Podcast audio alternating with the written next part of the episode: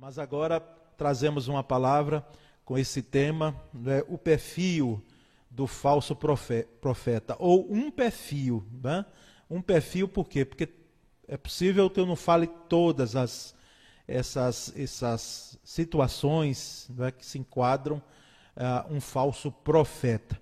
Então, abra sua Bíblia aí de início, no Evangelho de Mateus, capítulo 24, versículo 24.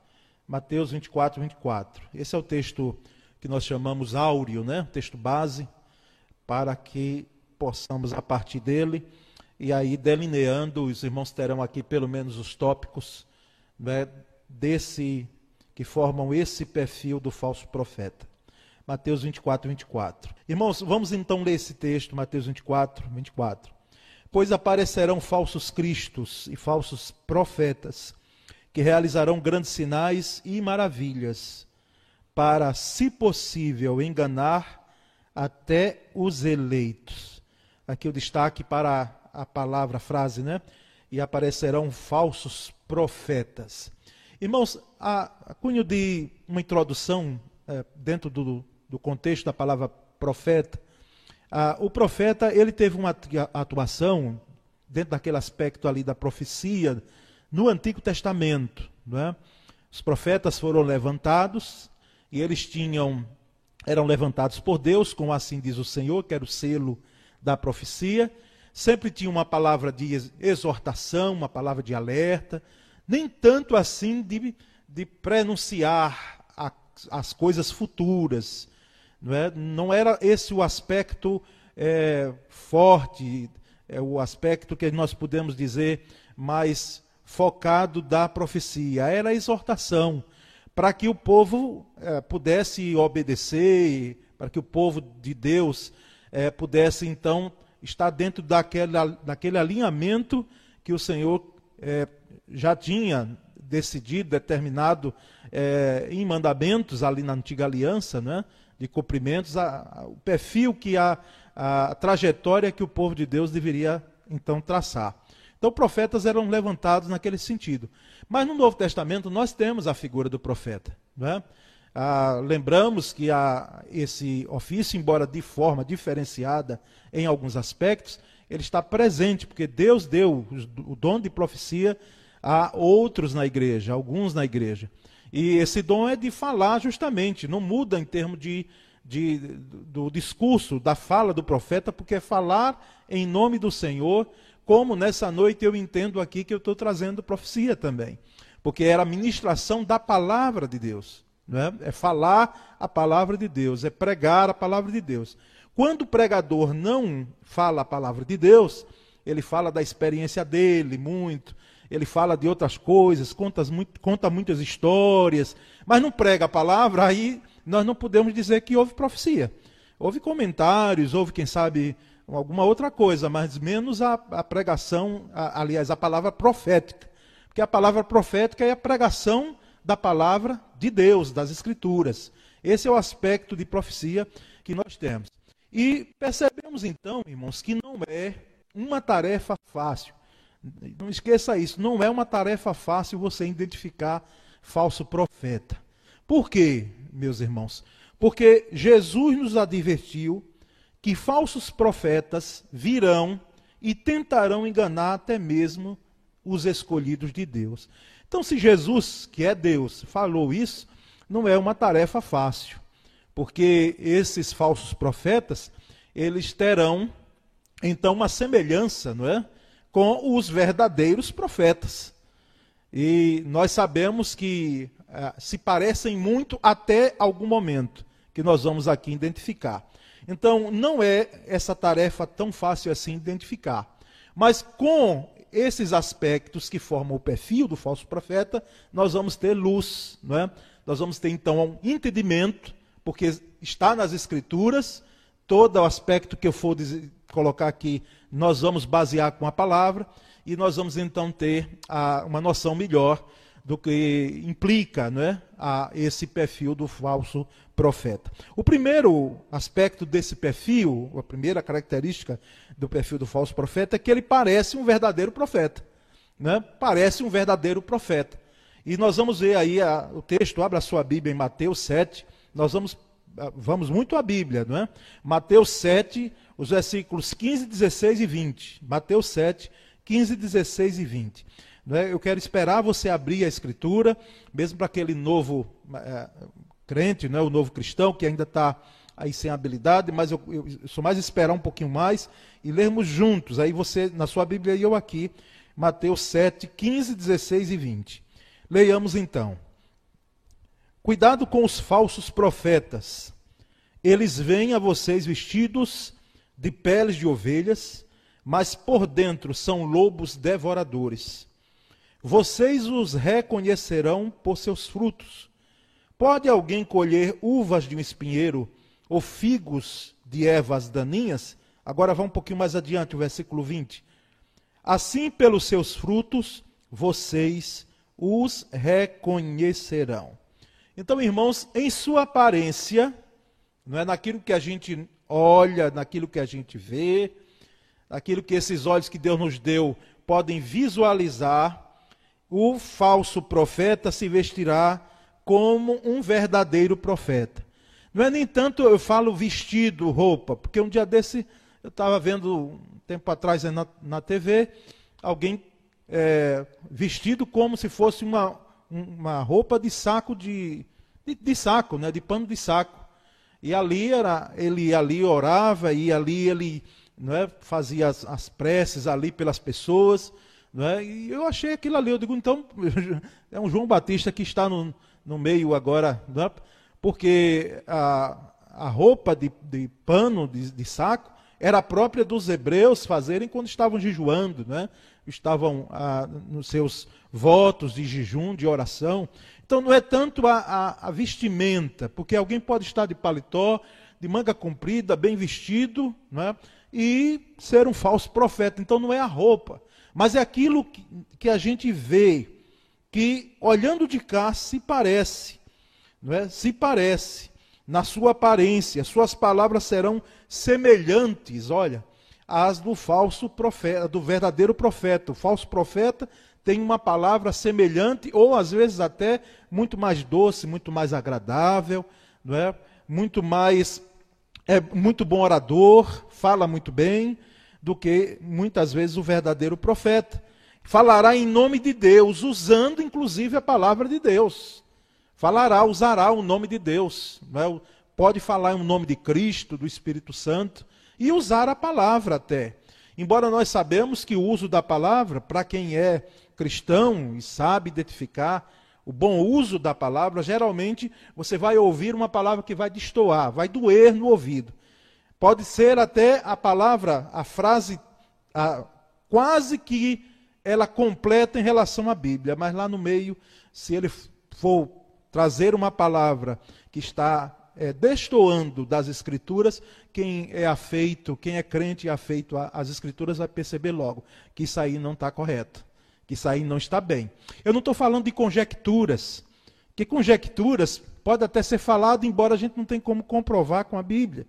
As conjecturas, né? às vezes o que a pessoa pensa ser, mas na Bíblia não se preocupou, a Bíblia não falou. Não é? Então, as conjecturas, baseadas em quê? Em aspectos históricos ou outros. Isso aí é uma outra história. Mas o falso profeta não. O falso profeta ele vai parecer com o verdadeiro profeta e em palavras, né, em ações.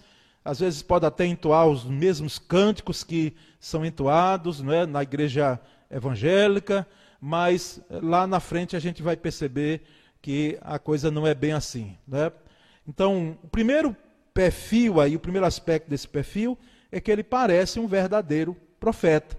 Parece, só que parecer não é ser, não é? Parece, parecer não é ser. Até se aproxima, mas não é.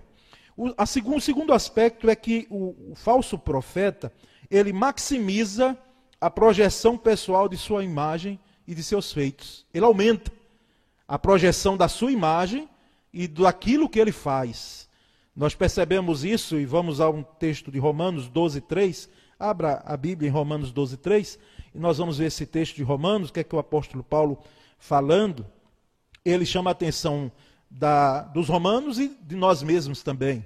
Então diz assim: Pois pela graça que me foi dada, digo a todos vocês: ninguém tenha de si mesmo um conceito mais elevado do que deve ter. Mas, pelo contrário, tenha um conceito equilibrado, de acordo com a medida da fé que Deus lhe concedeu. Então, o que é que o apóstolo Paulo está querendo aqui nos chamar a atenção? Olha, não se ache tal, você que é pastor, que é líder, diácono, não é? é líder da igreja, crente, foi, fez parte do corpo de Cristo, não se ache além daquilo que você de fato é. Também eu admiro a, a precisão do apóstolo Paulo em usar o termo aqui equilibrado, um conceito equilibrado, não é? Um conceito equilibrado do que nós somos. Porque eu já vi gente assim, para justificar erros, né? Ele disse: Não, pastor, eu, eu sou errado mesmo, né? Eu sou errado mesmo, eu faço assim mesmo porque eu tenho a semente do pecado e nada, eu sou errado. Eu digo, não, meu irmão, você, é, se você diz que você foi redimido por Cristo, você não vai, não vai se conformar com, com aquilo que você faz, que é, que é errado, que é pecado, que a gente chama, não é? Do ponto de vista teológico. Então, é um conceito que, de fato, irmãos, os falsos profetas, eles não levam em conta. É a imagem pessoal, uma projeção pessoal.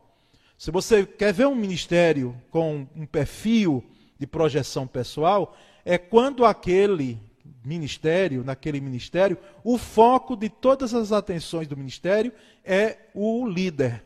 É o pastor, é o bispo, né? É alguém, é aquele que está à frente, é a pastora, não sei. É aquele que está à frente, o foco maior é a atenção voltada para ele, não é? Às vezes, a, a projeção pessoal, o ministério, ele vive, ele gira em torno da projeção pessoal daquele líder. Então, esse é um perfil do falso profeta. Né? Pode ser até não ser, mas que é um perfil, é.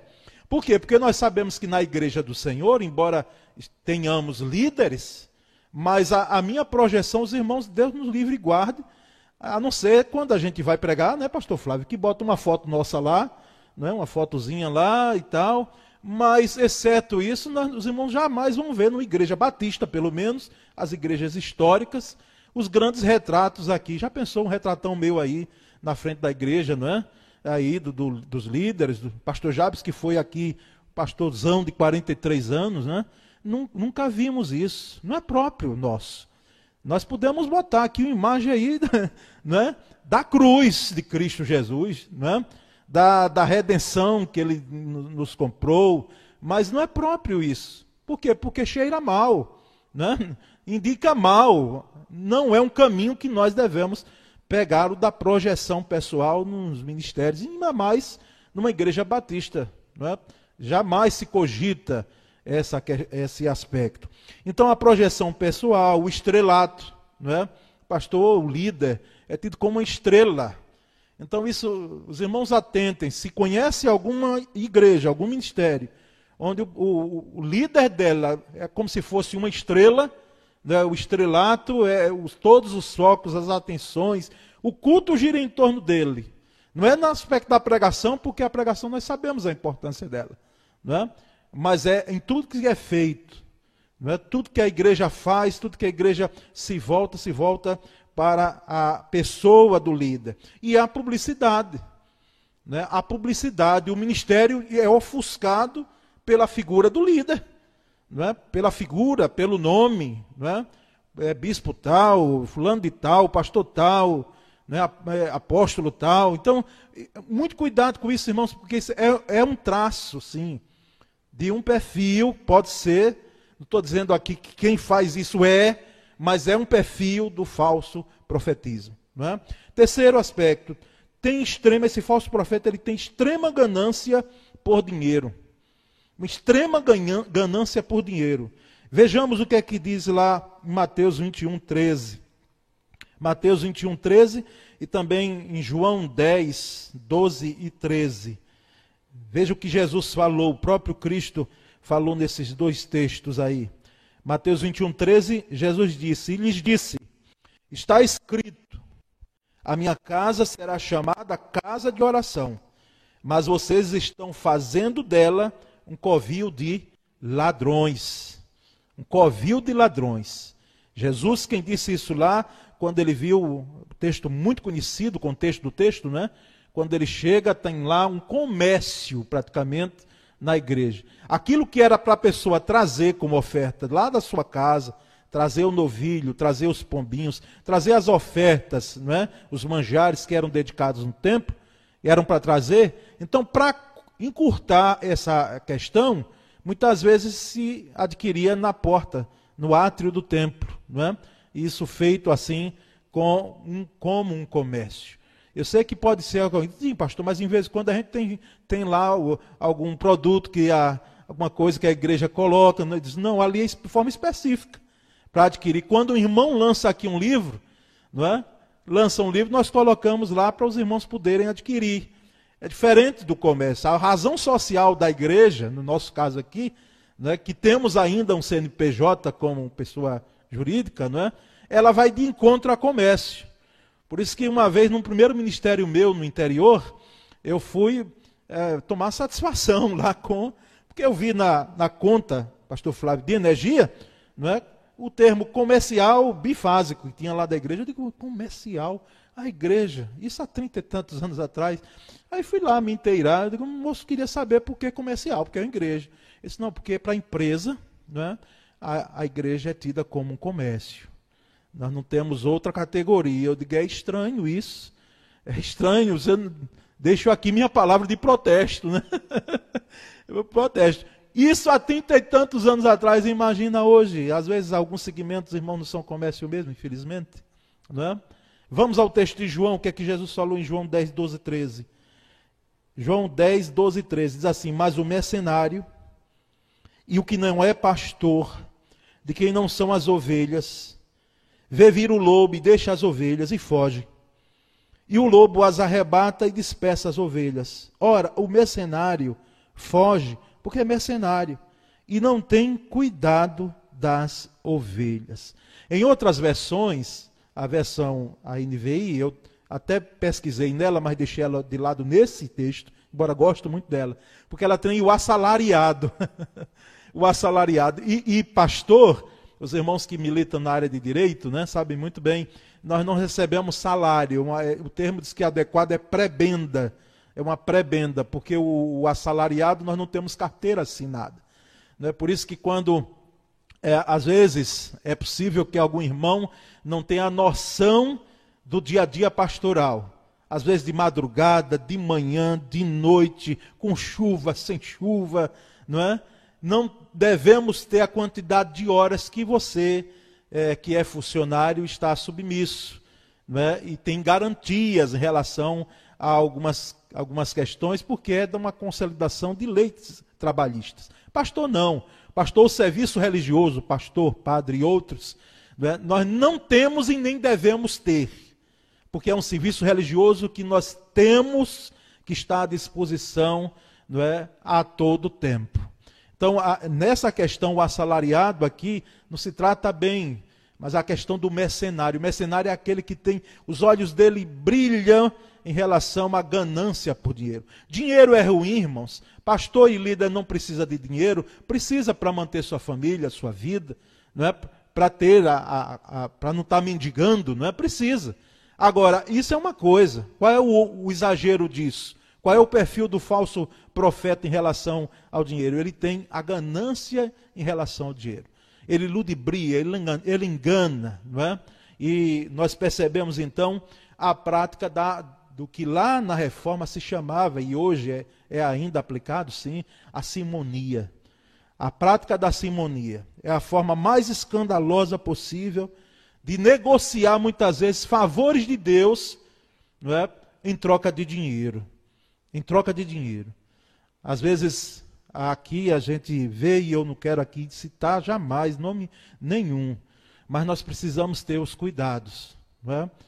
Se existe alguém que vai pregar, trazer a palavra, levar, fazer uma conferência, e ele coloca um valor, ó, só vou por tanto. Esse aqui jamais vai pregar aqui enquanto eu for ser, ser pastor, e espero que outros.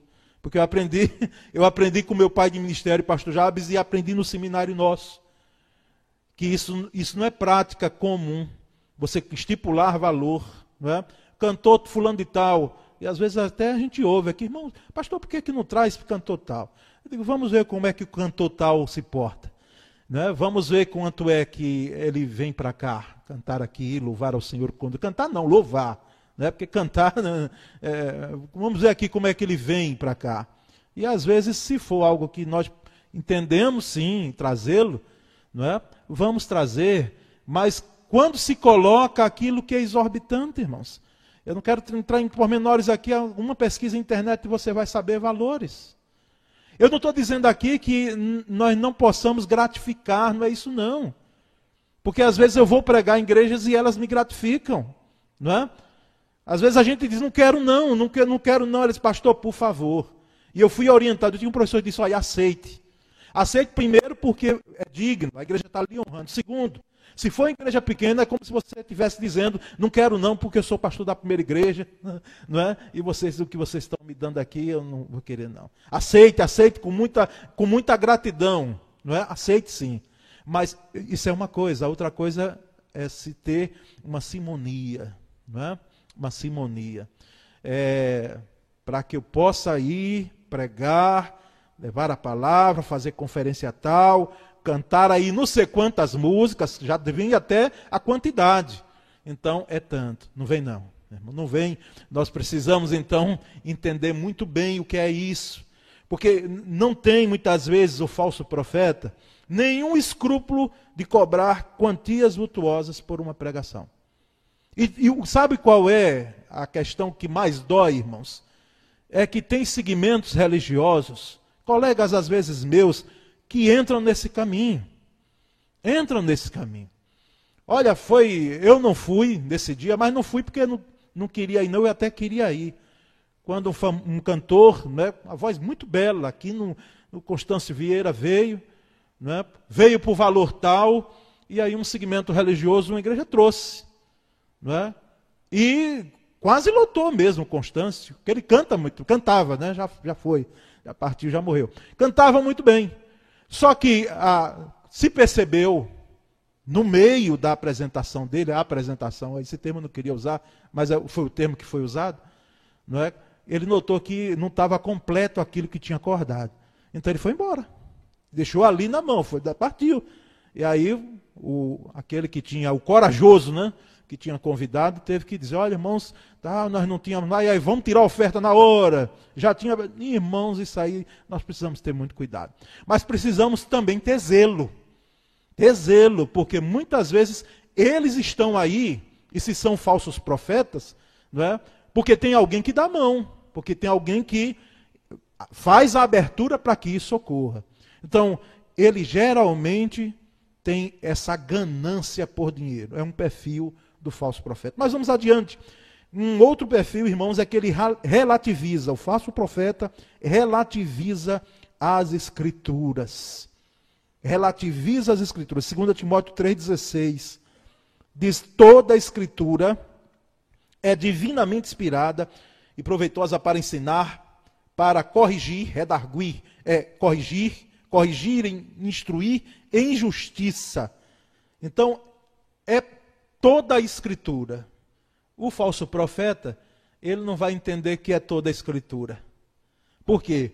Porque para um falso profeta a Bíblia não é a palavra de Deus no seu todo, ela não é, ou em nenhuma parte dela, ele usa apenas como objeto para enganar, e não deve então ele servir com plena referência para o cristão, no entendimento do falso profeta. Então há uma relativização das escrituras. A escritura é usada apenas como um pretexto. Você já notou, não é? Se você assiste, se não assiste, não está perdendo nada. Mas de vez em quando é bom a gente estar tá vendo algumas coisas, né? para saber o que é que corre. Mas você já notou que os pregadores televisivos, com raríssimas exceções, meu Deus, dá-nos mais outros, como um Nilson do Amaral Fanini, que só pregava a palavra só pregava a palavra. O programa eh, Reencontro era um programa de reencontro com a palavra, era a Bíblia, era a evangelização.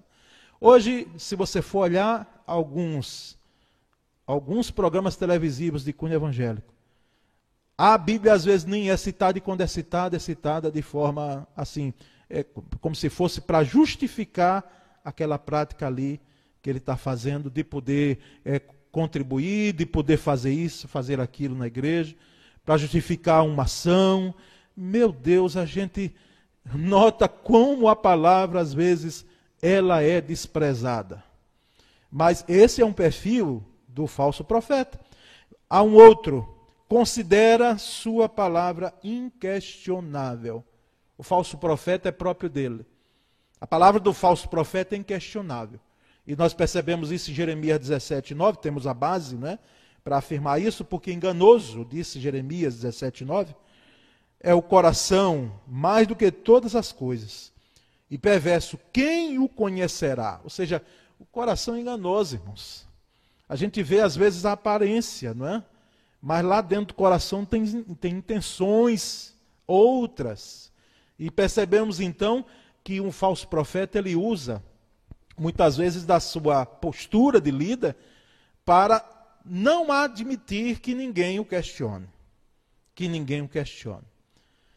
E algumas vezes, não vou dizer todas, não é? Porque ai de nós, mas algumas vezes liderança precisa ser questionada, não é? E não há necessariamente erro algum nisso.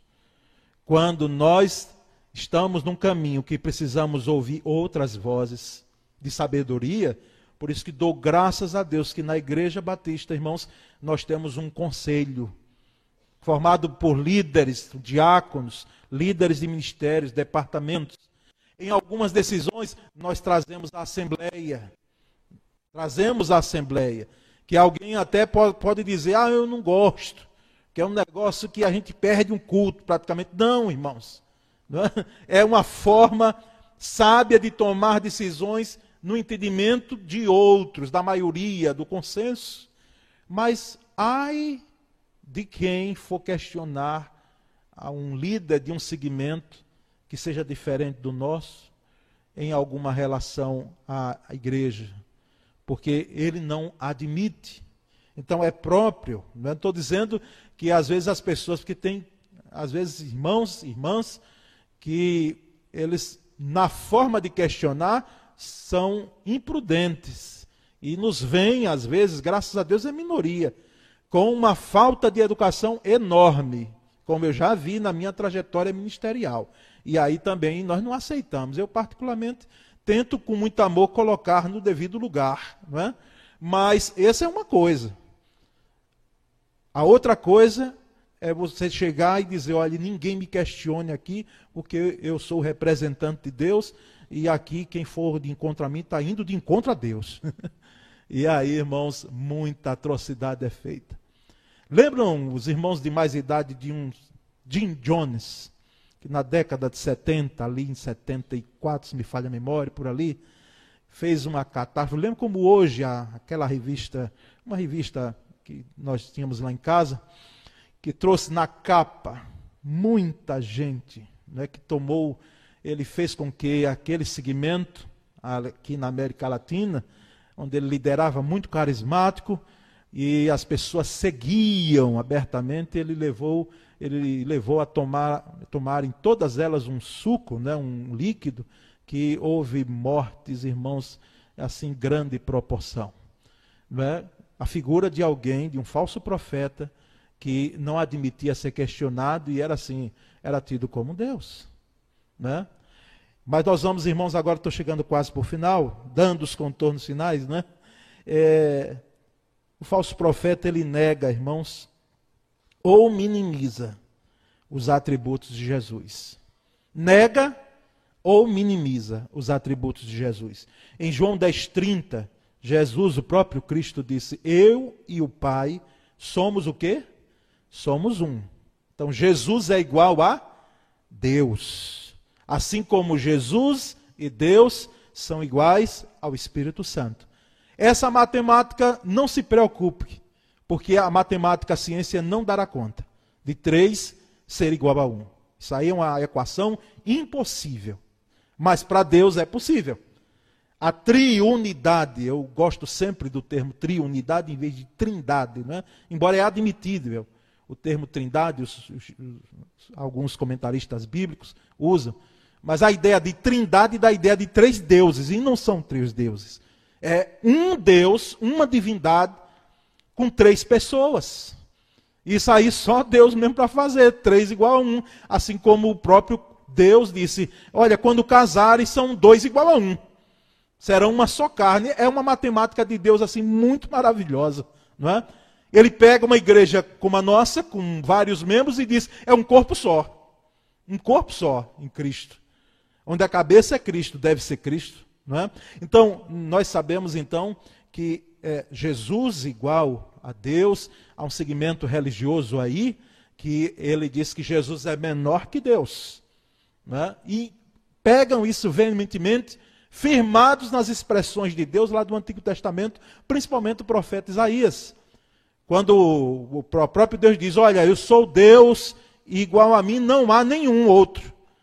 Pronto, eles se apegam aqui àquela parte, aquele versículo, isolam e não ligam a todo o texto das Escrituras, onde nós temos a presença de Jesus, do Espírito Santo, tendo a mesma essência de Deus Pai.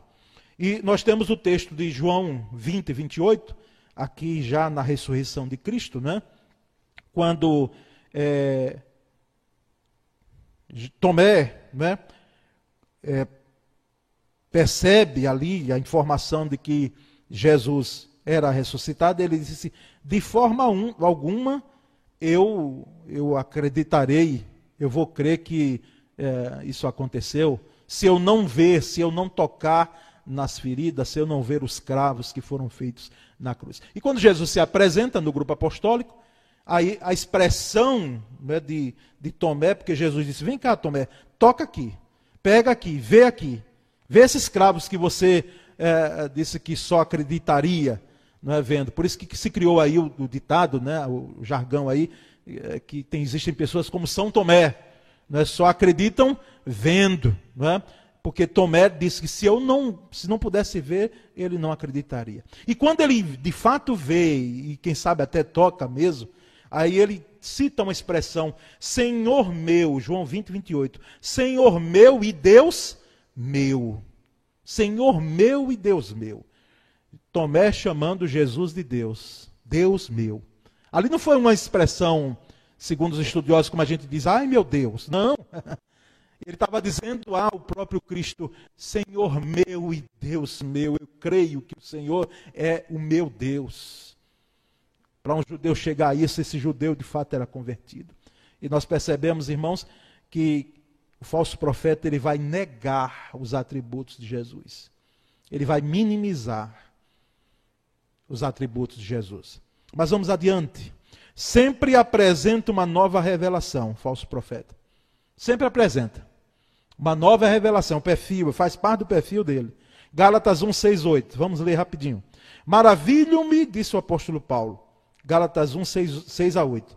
Maravilho-me de que tão depressa passasseis daquele que vos chamou a graça de Cristo para outro evangelho. O qual não é outro, mas há alguns que vos inquietam e querem transtornar o evangelho de Cristo.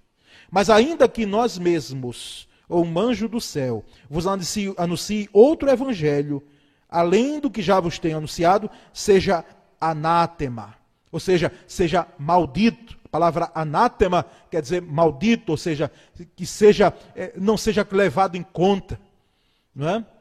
Não seja ouvido, não se dê ouvidos a essa nova revelação. Irmãos, o falso profeta começa difundindo as suas próprias ideias.